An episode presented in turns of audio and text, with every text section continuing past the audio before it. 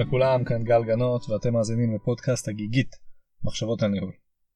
היום אני רוצה לדבר על גבולות ועל היציאה מהן, מה שאני מכנה תרבות של מסוגלות. אני אגיע לזה בהמשך.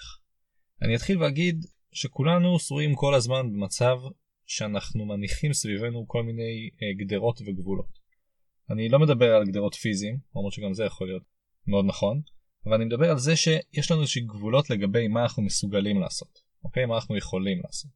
ואני מתכוון לזה שלצורך העניין ניסיתי בעבר לעשות משהו, ואני יודע שאני טוב בזה. ולכן זה איזשהו משהו שנצרב לי בתודעה, יש דברים שאני טוב בהם. כנ"ל הפוך, יש דברים שאולי ניסיתי בעבר, או שלא ניסיתי בעבר, ואני חושב שאני לא טוב בהם. או בגלל שלא ניסיתי, או בגלל שנכשלתי. ואני חושב שהתפיסה הזאת של אני יודע מה אני יכול ומה אני לא יכול, מאוד מגבילה אותנו. היא מייצרת באמת מה שאני קורא לו הגבולות האלה סביבנו.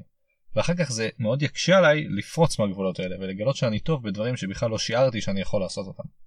עכשיו מה שאני טוען כאן זה נכון בכל אספקטים של החיים, אבל בעיניי זה מאוד חשוב גם באספקטים של העבודה, כי הדבר הזה נכון גם אליי כמנהל וגם לעובדים שלי, שיכולים לראות את עצמם באיזשהו סוג מסוים של עבודה, רק בגלל שהגבולות האלה, שקיימים רק אצלם בראש, עוצרים אותם. אז אני רוצה להגיד בנושא הזה שלוש נקודות.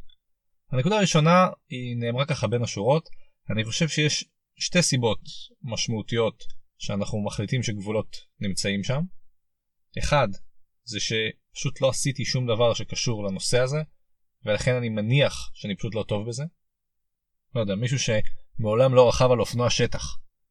האם הוא יכול להיות אופנוען טוב? האם הוא ייהנה מהדבר הזה? לא יודע, הוא מעולם לא ניסה. עכשיו הדוגמאות האלה שאני נותן כאן הן קיצוניות לעולמות הספורט, אבל אני גם יכול להגיד את זה על דברים שקשורים למקום העבודה. מעולם לא העברתי הרצאה בפני עשרות אנשים.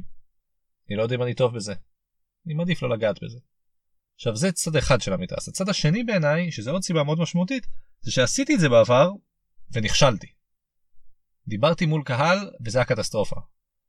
כל מיני דברים שקרו ונכשלתי בהם בצורה כזאת שיש לי איזשהו מין צריבה, איזה מין פוסט טראומה כזאת שגורמת לי פשוט לא לעשות את זה עוד. ואז אני שם את הגבול הזה. עכשיו אני רוצה להגיד עוד דבר אחד על כישלונות, וזה שעד כמה שזה מבאס, אפשר להסתכל על זה גם בצורה חיובית.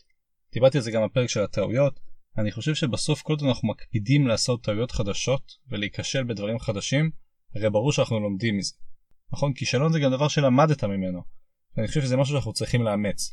אני חושב שהמשפט הכי יפה ששמעתי לאחרונה בנושא הזה, שמעתי את זה בפודקאסט הנהדר של יהודית כץ, שדיברו על זה שתומאס אדיסון שהיה ממציא מופלא הוא היה כמובן נכשל המון פעמים בדרך להמצאה הגדולה הבאה שלו והיה לו איזה משפט יפה אני חושב שאמרו את זה בהקשר להמצאה של הנורה שהוא נכשל בערך אלפיים פעם לפני שהוא הצליח וכל פעם הוא אמר תשמעו חבר'ה לא נכשלתי מצאתי עוד דרך שבה זה לא עובד ולכן אני אומר הסיפור הזה של הכישלון זה משהו שאנחנו צריכים לאמץ אותו בדרך לתחושת המסוגלות. כישלון לא אומר שאני לא יוצלח אלא רק שלמדתי עוד משהו שאני לא ארצה לעשות בעתיד.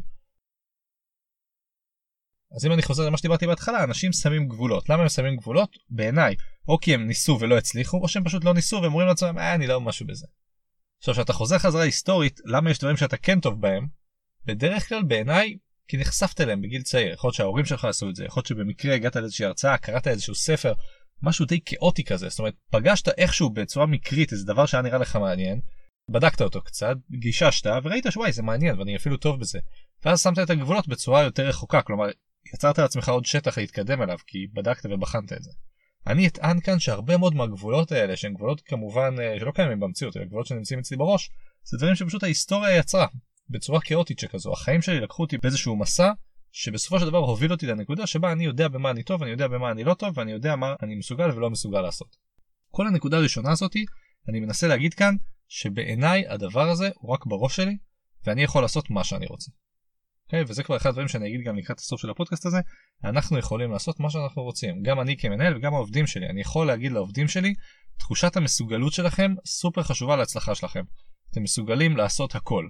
יכול להיות שתעשו את זה יותר טוב, יכול להיות שתעשו את זה פחות טוב, יכול להיות שזה משהו שדורש הרבה ניסיון, אבל בסופו של דבר, תחושת המסוגלות הזאת, או כמו שאני קורא לזה, התרבות של המסוגלות, צריכה להיות קיימת בחיי העבודה שלנו. אז אם אני חוזר לנקודה הראשונה, שימו לב שבעיניי הגבולות האלה נוצרים או על חוסר ניסיון או על כישלון. הנקודה השנייה בעיניי היא זה שהרבה פעמים הדרך הכי נוחה לצאת מהגבולות האלה זה ממש לצאת פיזית. מהקומפורט זון הזה, שזה משפט מאוד מוכר, שאי הנוחות זה איזשהו מדד להתפתחות ומדד לקידום, והיציאה מאזור הנוחות שלי זה משהו שבדרך כלל יגרה אותי ויעניין אותי ויגרום לי להתפתח, אז אני לא חושב שאני מחדש כאן להרבה אנשים, אני כן אגיד שבעיניי זה מתחבר מצוין לרעיון של הגבולות. כי היציאה הזאת מאזור הנוחות גורמת לי להיחשף לדברים שאו שלא ניסיתי אותם בעבר, או לדברים שאני יודע שזה לא כל כך נוח לי, זה לא כל כך טוב בי, כי פעם אחת נכשלתי שמה, ואז החיכוך הזה יגרום לי לצאת מהגבולות האלה ויחזק לי את תחושת המסוגלות. ולכן הנקודה השנייה שלי זה הדבר הזה שתמיד שאתם יכולים, צאו מאזור הנוחות. דיברתי על זה גם בפרק של הקריירה, שאני מאמין שצריך לקחת החלטות קרייריסטיות שגורמות לנו לאיזשהו קצת חשש ופחד, כי זה יוצא מאזור הנוחות שלנו. וזה גם קשור לפרק שדיברתי על חוזקות וחולשות, של האם אני רוצה ללכת למקומות שאני יודע שאני טוב בהם או למקומות שאני חושב שאני פחות טוב בהם. ובסופו של דבר הנקודה השנייה מבחינתי זה שהגבולות האלה הם בראש ולכן אנחנו צריכים לעשות מה שאנחנו יכולים כדי לנסות לבדוק מה קורה שם.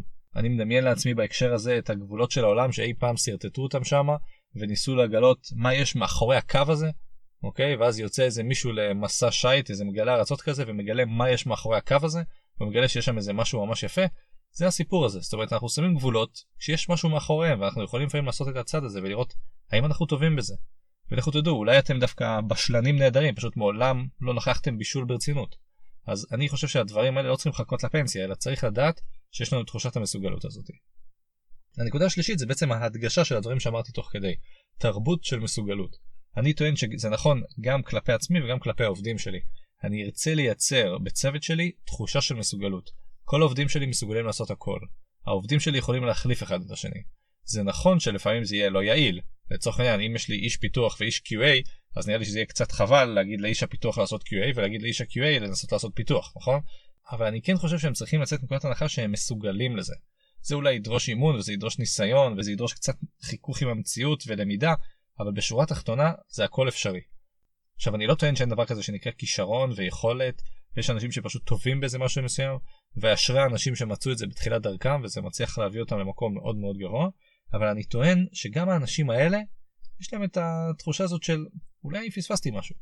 כאילו גם הספורטאי האולימפי המדהים שיודע לעשות דבר אחד נהדר, אולי הוא מפספס ויש איזה עוד משהו שהוא יודע לעשות והוא פשוט לא מצא את הזמן לפתח את זה כי הוא עשה כל כולו בלפתח משהו אחד.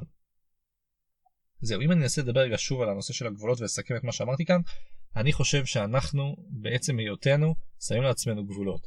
הגבולות האלה הם הרבה פעמים גבולות שהם אה, פסיכולוגיים. זאת אומרת, החיים שלי לקחו אותי באיזשהו מסע שגרם לי להבין מה אני יכול לעשות ומה אני לא יכול לעשות. אני אטען שהמסע הזה הוא הרבה פעמים כאוטי, שאני חושב שאנחנו צריכים להבין שאנחנו מסוגלים לעשות הכל. לא תמיד נהיה הכי טובים בזה, אבל אנחנו מסוגלים. ולכן שלושת הנקודות שאמרתי כאן, זה שהרבה פעמים צריך לשים לב לכישלונות שהיו לנו בעבר, ולדברים שפשוט לא ניסיתי, ולחשוב שאולי הם דברים שגרמו לי להיות מה שאני היום. הדבר שני שאמרתי זה שאני חושב שתמיד צריך לעשות לצאת מהקומפורט זון, ולראות איך אתה יכול להרוויח מזה שאתה תהיה במקום שיהיה לך פחות נוח. והדבר השלישי זה לייצר את התרבות של המסוגלות הזו, שאני טוען שיכולה ממש להקפיץ את התפיסת עולם של האנשים שלך, גם כלפי עצמם וגם הצוות בכללותו. זהו, כרגיל, הערות, שאלות, בקשות וכל דבר כזה, אני אשמח לענות. מוזמנים להשיג אותי דרך האתר הגיגית.co.il. תודה לכם, ובהצלחה לכולם עם תחושת המסוגלות.